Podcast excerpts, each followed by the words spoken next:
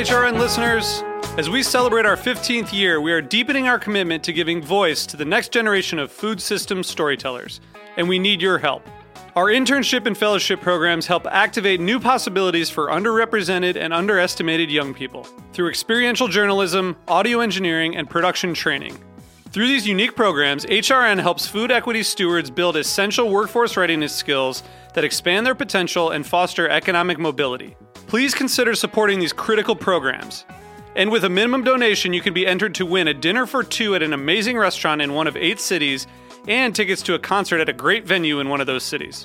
We have incredible partners across the country who have donated, as they also share our passion for helping to educate the next generation of food systems storytellers. Check out heritageradionetwork.org slash 15 to donate and enter to win today. That's heritageradionetwork.org slash 15 to donate and enter to win today. And make sure you donate before March 31st. Thank you.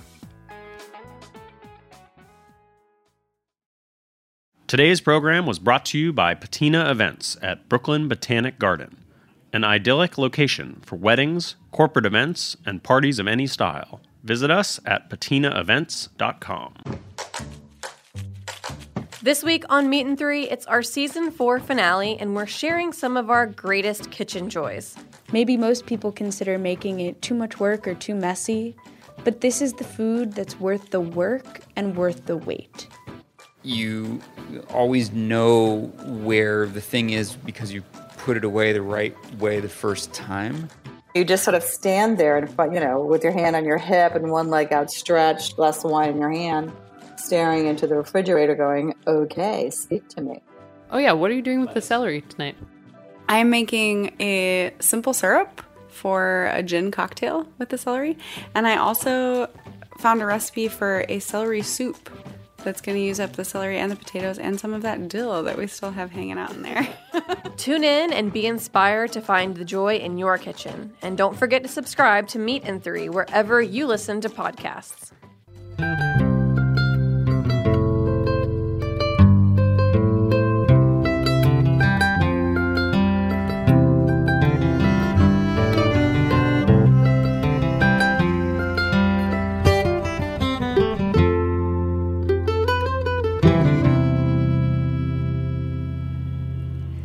All right, hello. This is Lisa Held coming to you live from Full Service Radio at the Line Hotel in Adams Morgan, Washington, D.C. And you're listening to The Farm Report, a Heritage Radio Network show about the people, processes, and policies that shape how food is produced today. So, today is exciting. Um, it's the first episode of the new fall season, but more importantly, the very first episode recording from DC. So um, I'm used to our cozy shipping container at Roberta's Pizza in Brooklyn. Um, no more watching people eat pizza, but I am watching people get coffee um, at the cup we all race for in the Line Hotel.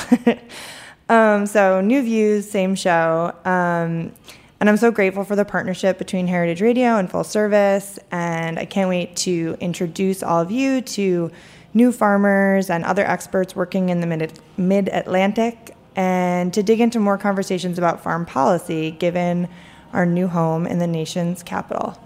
So, I can't think of a better place to start than with my guest today, Glenn Hurowitz, the CEO of Mighty Earth. Glenn, welcome. Hey, great to be here. So, Mighty Earth is an environmental organization and it's chaired by a former congressman. Is that right? Yeah, Henry Waxman. He was probably the most prolific and successful legislator of the last 50 years, at least when it came to producing progressive legislation. Right. Uh, he authored um, the Clean Air Act of 1990 that underpins most of the climate action that's happening right now, Safe Drinking Water Act, and a lot of other foundational legislation, including in other areas like Obamacare. Huh. So, and he was really involved in climate legislation, so it was a natural thing after um, he left the government to sort of keep keep going, but as a nonprofit. Yeah. yeah. that's right. I mean, he had worked in, behind the scenes really as a, as a legislator. He was uh, there's no he, there's nobody who really touches him in terms of inside access, credibility, and he knew how to get laws passed. But the reality was that when 2015 hit um, the Demo- he was no longer, he was not going to be in the majority. Mm. Uh, you don't have much power; it can be very frustrating. And he still w- wanted to make a big impact, uh, and so we teamed up and founded Mighty Earth because one of the great things about having an NGO is even when you can't get something go- done with government, our plan B is to transform the private sector, transform the big industries, Mm. especially, including and especially in agriculture, uh, that are driving deforestation, water pollution in the Midwest, Mid Atlantic, and elsewhere, Right. uh, and, and work on other big issues. Right. And that is why I invited you here today, right? Um, to talk about a new report that Mighty Earth just released. Um, and it's titled Cargill, the worst company in the world. So super optimistic and, and, you know, not aggressive at all. Um, uh, when, when was it officially released? Not our most subtle report, Yeah, I guess, but uh, born of five years of frustration with this company, to be honest. Uh, we released it uh, in early July. Uh, and just to give a, a little bit of the backstory, so Mhm. I've been working to protect the world's uh, rainforests and other ecosystems and transform our systems to sustainable agriculture for really many many years now. And um, in 2014, I'd been helping advise the then UN Secretary General Ban Ki Moon on Okay. the Climate Action Summit. And he wanted to feature the private sector uh, as taking action and, and you know focus on the things that they could do. And he turned to us and said, "What would be a really globally significant commitment?" Mm. And we said, "Well, look, we just, um, along with our allies, persuaded Cargill, which is the world's biggest food and agriculture company uh, and America's largest privately held company. It's even bigger than the Koch brothers. yeah, that shocked me. I didn't realize yeah. it was the biggest privately held company. Like, that's crazy. Yeah, and you know, people, it, it makes a huge portion of the food that we eat, uh, and whether it's animal feed, cocoa, palm Mm. oil, uh, chicken, uh, a lot of it comes from Cargill, and yet, you know, most people probably have never heard of the company. Or if you have, I think you just think like, oh, maybe they sell beef. Like that's yeah, the exactly, one, kind- right, you know, right. yeah. Maybe you've heard about all their E. coli beef recalls, Right, and yeah. so that, it's broken through in the news there. Right. Um, yeah, it's it's this incredibly powerful, far-reaching company, not just in the United States but globally. Mm. And uh, so we had just persuaded them uh, after a very hard campaign to uh, commit to a policy to stop buying from companies that tore down the rainforests for palm oil in Southeast Asia. Okay. And we we they have a much broader reach than just Southeast Asia. So they're um, one of the biggest cocoa companies in the world. Uh, they're one of the largest soy and corn uh, traders, uh, both in the United States and South Mhm. America. Uh, you know, they, they sell meat. We said, look, if they could expand their commitment from just palm oil, where they're a relatively minor player, to all the, these other commodities where they're the leader, that would not only change the significant portion of the world's agriculture and food that they touch, Right. but it would set a leadership example, and we think we could get momentum to get all the other big companies to do it. Mhm. And so uh, Ban Ki moon said, Great, love to feature them. If you can get them to do that, I will stand with the CEO at this climate summit, celebrate them as the leading example of private sector action on climate. Hmm. So I then went to the people at Cargill and said, look, you know, we had this hard campaign, but we've got this great opportunity. Negotiated with them until 11 p.m. the night before the summit. They signed off, they agreed. David MacLennan, their CEO, who's Hmm. now pictured on the cover of our report, Is he? He's still the CEO. He's still the Yeah. CEO. Uh, made this announcement that they would uh, work to end deforestation by no, by 2020 Okay. across all the major commodities where they do business. We celebrated it. He got loads of great news coverage. There's a unfortunate picture of us arm in arm smiling right afterwards on on my wall, which is now a bitter Oh, reminder. no. And You just have to put the was- report frame next to it, I guess. yeah, exactly. Well, that's right. He and he was so when I saw him afterwards, he was so chuffed. He was just thrilled with all the mm. positive attention they were getting. And then months passed, months passed, and we kept saying, "Okay, great, let's focus. What what are you doing to implement it? Here are some plans. Here are the Mm. issues. Here's what needs to happen." And not only did they not do nothing, within you know nine months after that, they said, "Oh, we're not going to do it by 2020. We're going to do it by 2030." So they're saying you can to their all their suppliers. They're saying it's like waving a, a checkered flag for the bulldozers. You know, go and deforest for 16 years. It's cool. We'll st- still keep buying you. Meanwhile, they're marketing themselves to companies like McDonald's, Ahold Delhaize, Mars, et cetera, et cetera, Walmart, et cetera, et cetera, et cetera, as this green company. And you know, here in Right. DC at least, you see their ads about how sustainable they are. But it was not true we tried we, we worked with the um, the World Bank IFC behind the scenes to try and get them and the, their competitors to do better um, around the world and that was not working at all. It was we were, you know they wouldn't even admit there was a problem with deforestation or agricultural pollution. Uh, so finally, we started to really investigate what they were doing, Right. And that that you know ultimately results in a series of investigations that culminated in this report. So you actually went down to the rainforest and and were getting firsthand accounts of what was happening. Yeah, and we we did that across many countries around the world. I think with Cargill in particular, and I you know I think it's emblematic of our food system, uh, or modern food system as a whole. You know, this one company has its tentacles reach um, really around the world. So we were working on these individual issues. So like we divide up our work. You know, we have an Africa team, South America team, U.S. team, et cetera. And we found a common theme, which was uh, wherever wherever we turned, Cargill was not only causing incredible damage directly, but was also obstructing industry efforts to do better. So, uh, for example, we um, did this first ever, unfortunately, investigation into deforestation for chocolate, uh, which comes from Ghana and Ivory Coast, and uh, it's really quite terrible. They, they- like it's even more egregious than the stuff we usually see, where they had up to forty percent of the cocoa from Cote d'Ivoire, which is the world's largest cocoa producer, Right. came from inside national parks and protected areas, uh, and then is so, sold to Mars, Nestle, Hershey's, etc. And Cargill was the company driving that, buying from it. Nobody ever focused on this, and they lost ninety percent of their forests in the country. and like gosh. it's called Ivory Coast, but there's 200 elephants left. Right. Uh, and so we found that there.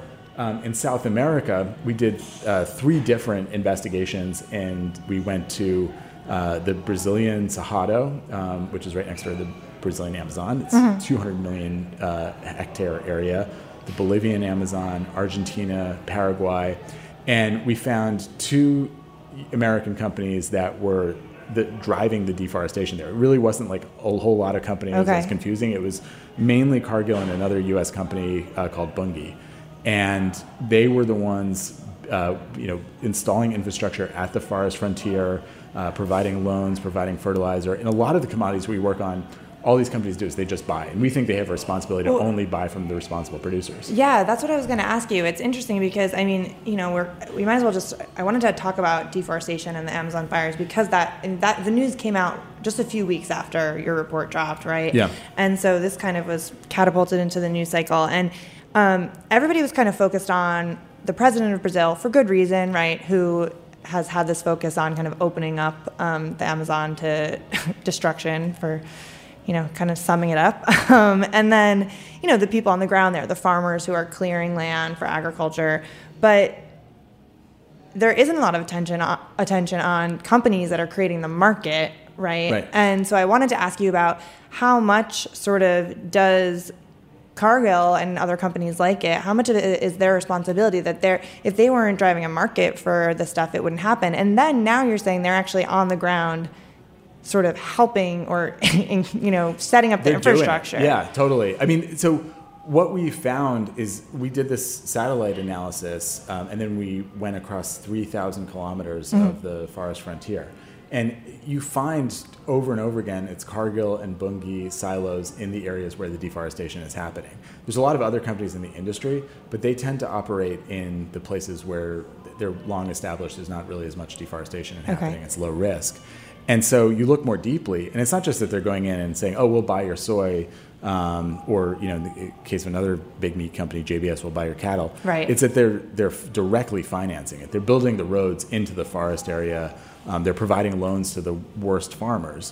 And here's there's, there's two things that are tragic and about this. One is that it's just totally unnecessary because there are 1.6 billion acres of previously deforested land all across South America, and this is true of you know the tropics in general, where you can expand agriculture without sacrificing native ecosystems. That shocked me so much in the report. And but so then why? Why not just use that land? Like what is the reasoning in clearing more? So great question and perplexing question. Yeah. Um, the reality is that there's many farmers, ranchers who've been uh, incentivized often by these companies to go into areas where there's not agriculture and somebody, you know, they may own the land and so they want to make a profit off of it. And the way they see to do that is to clear it. So even though in theory, if you took any sort of step back from a government perspective or even from a corporate perspective about where to invest, for individual actors on the ground, they say, well, you know, you know that might be true in general that you could grow soy or cattle on the previously deforested land, but this area that I own is completely covered in rainforest, and we're going to get rid of that and plant a soy plantation. Mm. Uh, and that, so there's ways you can get around it, and there's yeah. ways you have gone around it. I mean, for one thing, you know, relatively small scale financial incentives will do it, just including just not buying from people who are engaged in right. deforestation. We've seen that work over and over again. In the Brazilian Amazon itself, uh, in 2006, due to campaigns like the ones that we're running, uh, McDonald's and other companies actually forced Cargill and its competitors to ban any deforestation within the Brazilian Amazon for soy. And it worked. Uh, within three years, deforestation plummeted to near zero levels for soy in the Brazilian Amazon. It's stayed at near zero levels since then. Okay. It's been probably the biggest environmental and climate success in the world. They've shown they can do it. The problem is, while they've protected the Brazilian Amazon, they've kept the bulldozers running in the Brazilian Cerrado, in the Bolivian Amazon, in Argentina, and Paraguay. Um, and the crazy thing is, in the in the Brazilian Amazon where they've done this, they've been able to expand the area planted with soy by six million acres, even as they've eliminated deforestation. Brazil has doubled its agricultural production overall in that time. Mm. And the frustrating thing about Bolsonaro, but you know, also true in Bolivia with Evo Morales, who's a ultra left winger and mm-hmm. has the mm-hmm. same problems, is they they like seem blind to the their own environmental and economic success. Um, right. You know, I I got involved in this work to protect the rainforest because I went to Bolivia mm. to write a book about their then new president Evo Morales and I flew over a large part of the country in a jet. It was like 35,000 feet in the air. And for an hour, you looked out the window over what used to be the Amazon, and all you could see was scrub. And I found that tragic and moving. And I remembered when I was in middle school and doing a run for the rainforest. And that, that moment was what inspired me to get involved. And I, the, I think back to that all the time because the tragedy of the deforestation that is happening is it's so unnecessary, and these yeah. companies themselves have shown it's not necessary. Right. That that's really interesting. In your work down there too, did, did you get to talk to a lot of farmers that are working down there and kind of get to understand their struggle in terms of, like you said, you know, maybe they're clearing land because that's the only option yeah. you know that they they have the land and that's how they make a living. Like what are some of the struggles of the actual farmers there? So in terms of the big soy and cattle ranchers who are driving the deforestation i think it's important to have an accurate perception of who mm. they are. Um, it's really different from even large scale farmers in the united states. The you know average farm size in a lot of the areas we're investigating is over 2000 acres. It is not uncommon for us to come across you know farms or plantations right. that are 50 or 100,000 acres. Wow. So these are commercial industrial operations that stretch out to the horizon. Okay. They're well capitalized. The landlord, the people who own it are often in Buenos Aires or Sao Paulo. Uh.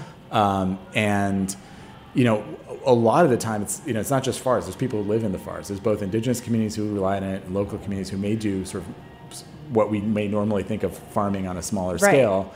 And part of the, the terrible impact of a lot of this you know vast industrial monoculture is that you're displacing those people, um, and and that you know is why hundreds of indigenous uh, South Americans are killed every year uh, by ranchers and soy farmers to get them off the land, to intimidate them off the land.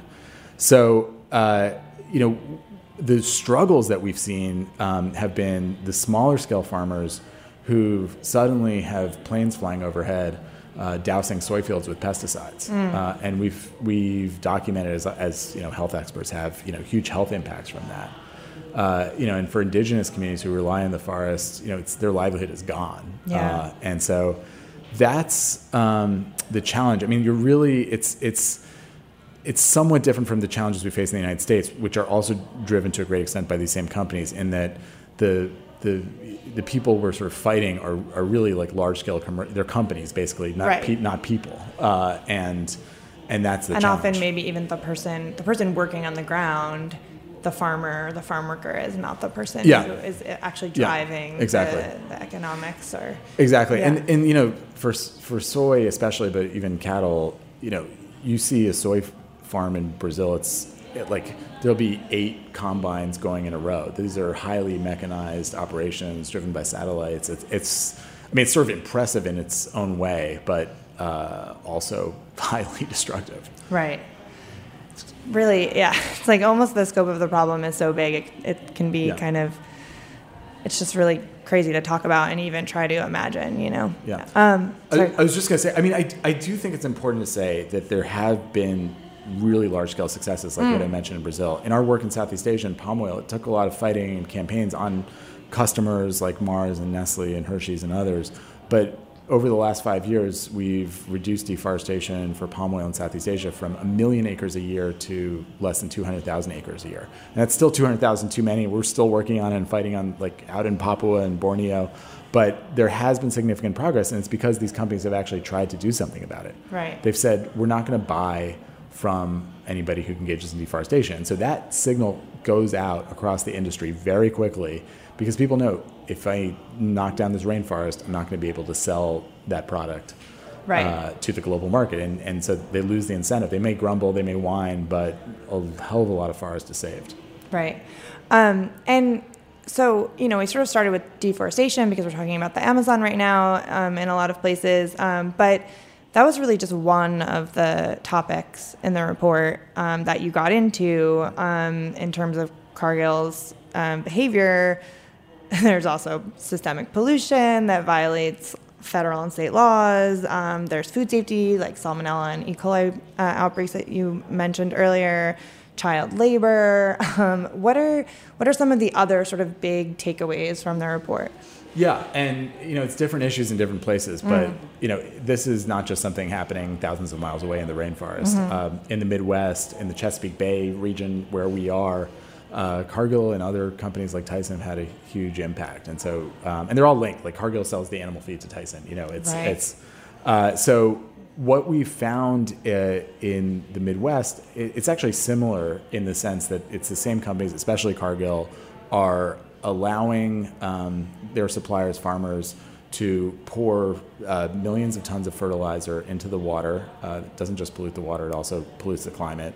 Um, you know, we've had a New Jersey-sized dead zone in the Gulf of Mexico. Other waterways, like the Chesapeake Bay, like the Great Lakes, have suffered from agricultural pollution for the same reason. Right. And then when you go out and look on the ground, unfortunately, you see really bad practices. Um, you know, it's not just overseas that they're clearing native vegetation. We we still have a significant amount of prairie in the United States, but farmers will clear it, and companies like Cargill are, or and their customers, put no limits on them. You know, going right up to the river, uh, and that's why so much pollution is able to wash into the river. Why waterways across the United States are polluted.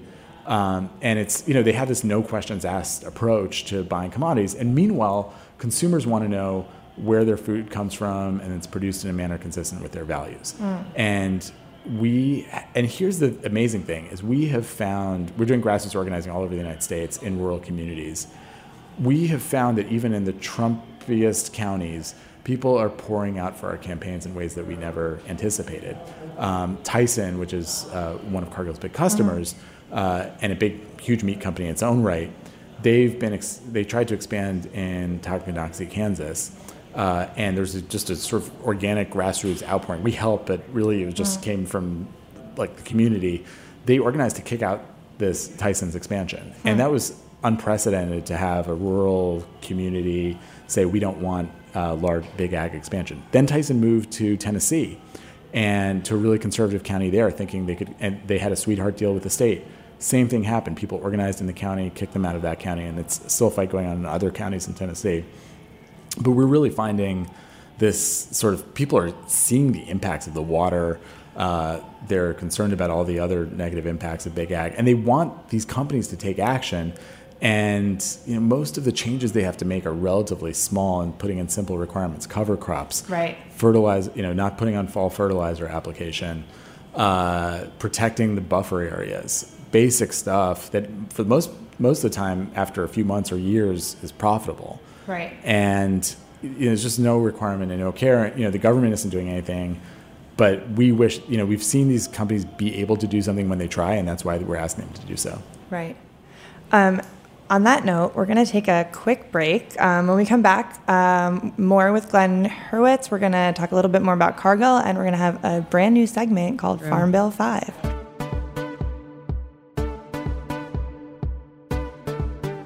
Patina Restaurant Group offers unparalleled service in New York's most iconic locations, including Lincoln Center, Rockefeller Center, and Macy's Herald Square. Patina is also the exclusive caterer at Brooklyn Botanic Garden. From meetings and presentations in the glass walled atrium to galas in the renovated Palm House and intimate wedding showers at Yellow Magnolia Cafe, your event will be perfectly imagined and customized at Brooklyn Botanic Garden. You can also enjoy a la carte brunch and lunch at the picturesque Yellow Magnolia Cafe overlooking Lilypool Terrace.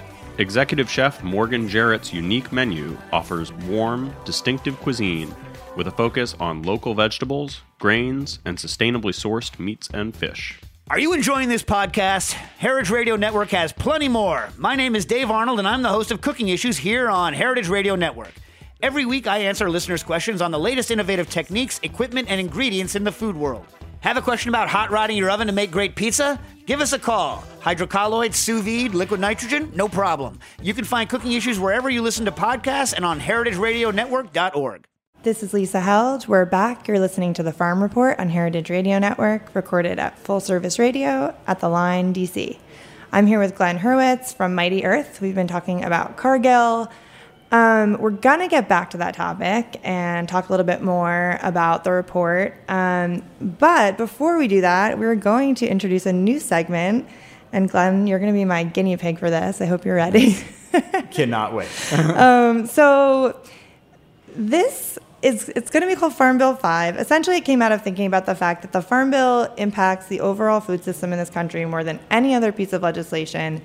Um, the Congressional Budget Office estimates that programs in the 2018 Farm Bill will amount to $428 billion in spending over the next five years. And it impacts basically everyone in massive ways farmers, uh, food insecure families, anyone who eats food or lives on this planet, basically. um, but you know, I was thinking about has anybody not on a policy team in an office in Washington ever actually read the Farm Bill? Have you ever read it, Glenn? I don't. I've not read the whole thing. I've read snippets. Uh, well, impenetrable I, I, snippets. Uh, I pulled it up to start to start working on this, and um, you know, it's just an easy 529 pages. So I'm I'm a little disappointed you haven't made it through. um, so I want people to be able to better understand what's going on with agricultural policy. So how it's going to work is I'm going to choose a, sh- a short section each week for a guest to read, and then we're going to talk about what it means just for a couple of minutes. All right, you ready, Glenn? I'm ready. All right, here born, we go. Born ready to read the to read subtitle F. Here we go. Okay, subtitle F: Agricultural Conservation Conservation Easement Program. Section 2601: Establishment and Purposes. Section 1265B of the Food Security Act of 1985, 16 USC 3865B, is amended, 1, in paragraph 3, by inserting, quote, that negatively affect the agricultural uses and conservation values, quote, end quote, after, quote, that land, end quote. And two, in paragraph four, by striking restoring and, and inserting restoring or. Section 2602, definitions. Section 1265A of the Food Security Act of 1985, 16 USC 3865A, is amended. One, in paragraph 1B, by striking, quote, subject to an agricultural land easement plan as approved by the Secretary, end quote. Two, by redesignating paragraphs 2, 3, 4, and 5 as paragraphs 3, 4, 6, and 7, respectively. Three, by inserting after paragraph 1 the Okay. following. All right, And I think we're gonna stop. yeah, that's, that's probably good. I, I had. It's so funny because that's like you know, not even a paragraph. Like that is. I, I thought, oh, that that'll take like two seconds, and it was already just kind of ridiculous. So. um Obviously, we can see that it's really hard to, to understand what you're reading, right? Even if you want to figure it out. Um, so, just really quickly, so that was from the Agricultural Conservation Easement Program section. Um, so, do you want to? I was going to explain it, but you want to talk Yeah, about what sure. a? Do you know what a conservation easement is? I, I do know what a conservation easement Why is. don't you It's- explain it? Sure. I, basically, it's when a landowner designates uh, land that says it can't be developed. Um, so it can be used for nature conservation. So you'd say, you know, this forest land uh, can no longer be developed. I still own it, but it can't be developed. And in agriculture, it can be used to keep agricultural land in agriculture rather than having a strip mall come in. Exactly. And it's amazing because it sort of like has all these benefits in that it preserves the land, right? The land can't be developed um, from an environmental perspective. That's good. And then the farmer's compensated. And then if the farmer um, wants to sell his land to a young farmer, say, um, to get started, that land, the price can be lower for the young farmer getting started because the, the older farmer has already been compensated. Um, and so, Farm Bill conservation easement programs in various forms have protected over 4 million acres of wetlands, farmland, and grassland since 1990. Um, and in 2018, in the Farm Bill, I'll tell you what, what actually is in there in a very succinct manner. Um, the 2018 Farm Bill nearly restored easement funding that had been cut uh, in the last one to its highest levels, providing $450 million per year for the conservation easement program. And one other change that is really relevant to agriculture in evaluating applications, uh, the 2018 Farm Bill adds a new priority, which is to fund easements that maintain agricultural viability, which is related to what you said, Glenn. So that would include easements that don't just conserve the land, but also allow a farmer to productively operate a farm on the protected land. So that's it. Great. we did it. Farm Bill education. Uh, I guess for next week we're gonna have to, I'm gonna have to choose an even shorter portion. Maybe we'll see. um, okay, so back to back to Cargill. Um, one thing that I was thinking about, well, a, a couple things. One thing from our conversation earlier that I want to dig into is, you know, we, we sort of laughed about calling them the worst company in the world, but um, something that jumps into my head right away is like is are these things we're talking about deforestation all these pollution all these issues are they kind of built into the model into the system that cargill is a part of? Or is cargill really much worse than all the other companies in industrial agriculture So, to a great extent, a lot of these problems are built into the system. I Mm. mean, the part of the system is not is having this no questions asked approach. It's Right. the commodification of agriculture. In some ways, we are, in, in a small way, trying to decommodify agriculture. So, you know, it's not just all mixed together. That there Mhm. is a separation between s- g- p- stuff that's produced well and that's that, that's produced poorly, and hopefully, we can minimize the amount that's produced poorly. Mhm. Um, having said that, I you know we have seen many examples of success. I mentioned the decline in deforestation in palm oil and in the Brazilian Amazon for soy itself. Um, but I you know I think there's there is huge variation. What we've seen with Cargill is competitors like Louis Dreyfus Company in the same business, and even COFCO, the Chinese state-owned company, which is Hmm. American. I'm ashamed to say they're ahead of the Amer- the American companies. Huh. Um, they they have taken action. They they have policies that say we won't buy from anybody who engages in destruction of native habitat. Uh, they are you know these companies are acting much more rapidly. When we find problems through our satellite monitoring, they jump on it. Mm. And unfortunately, we have not had the same experience with uh, with Cargill. So there, know, we've also in the United States. Smithfield uh, Pork, which is a you know big industrial producer, Mhm. um, has set a goal of uh, reducing its greenhouse gas emissions by 25 percent by 2025, and it's well on its way to getting there. Hmm. They've introduced more rotational grains uh, into the mix.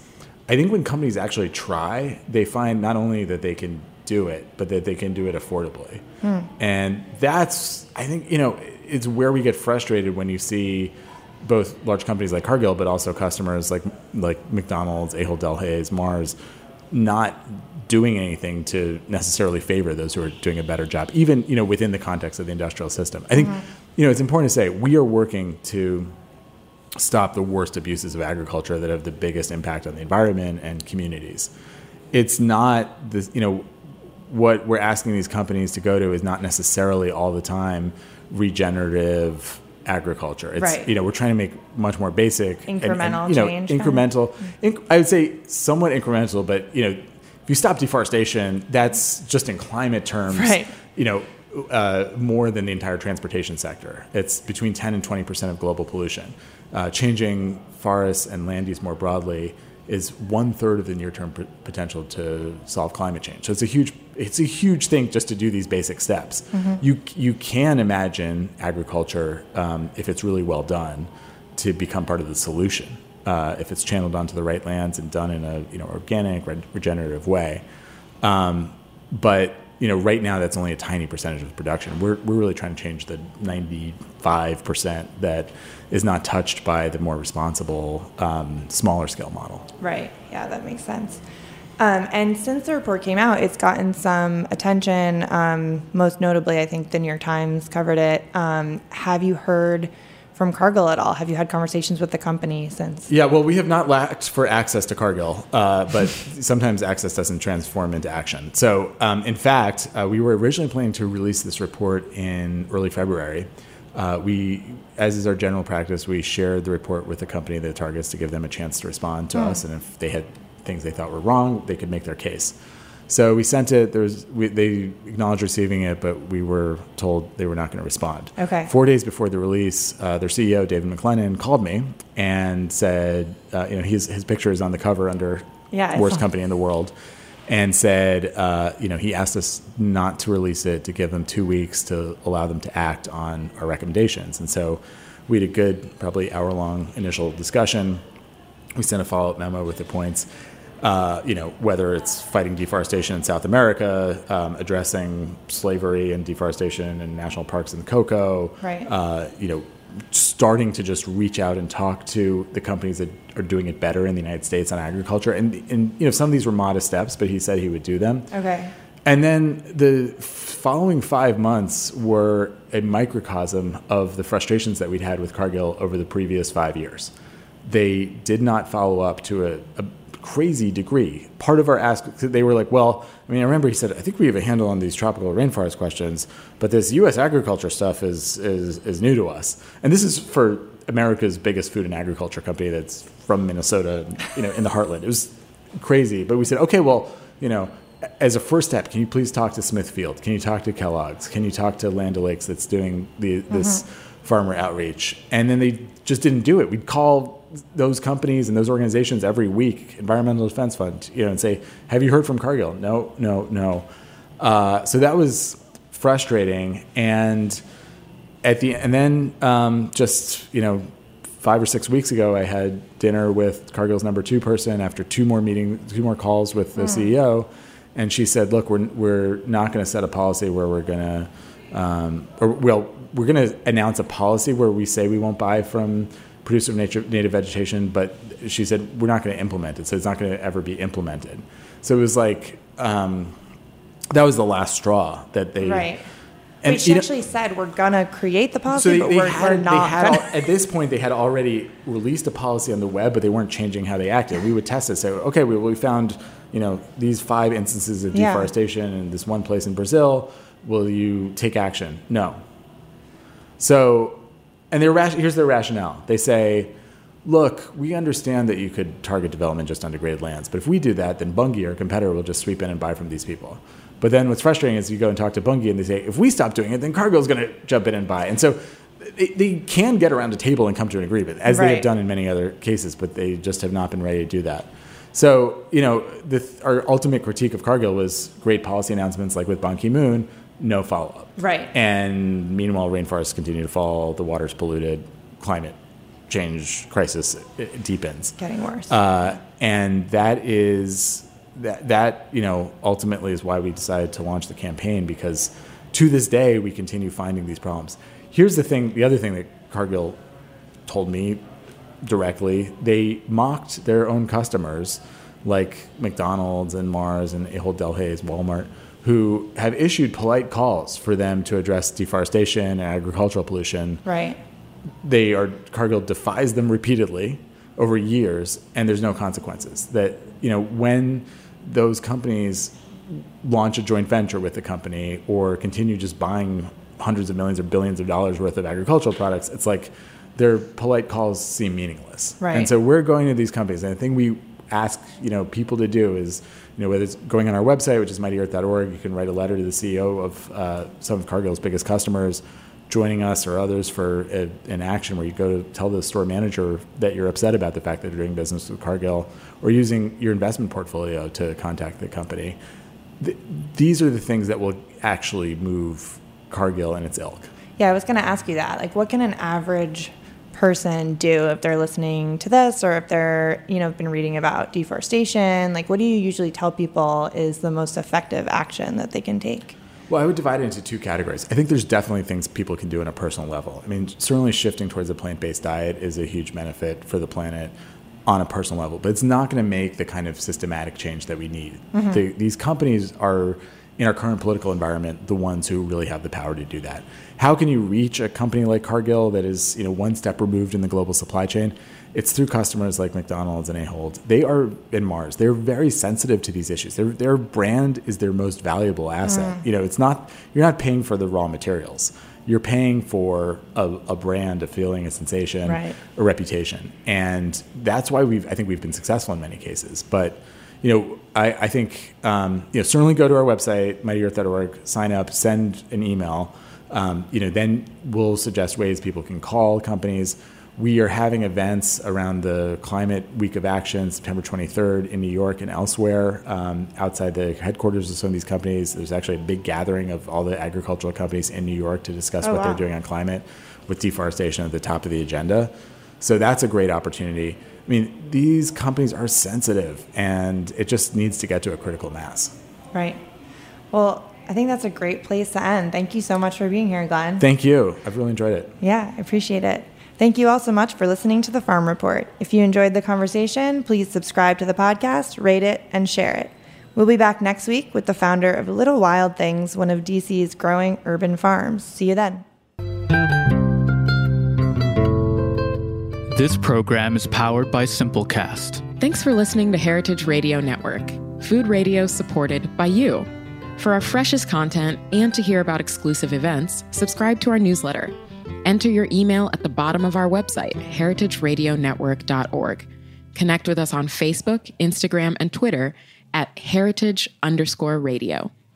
Heritage Radio Network is a nonprofit organization driving conversations to make the world a better, fairer, more delicious place. And we couldn't do it without support from listeners like you. Want to be a part of the food world's most innovative community? Rate the shows you like, tell your friends, and please join our community by becoming a member. Just click on the beating heart at the top right of our homepage. Thanks for listening.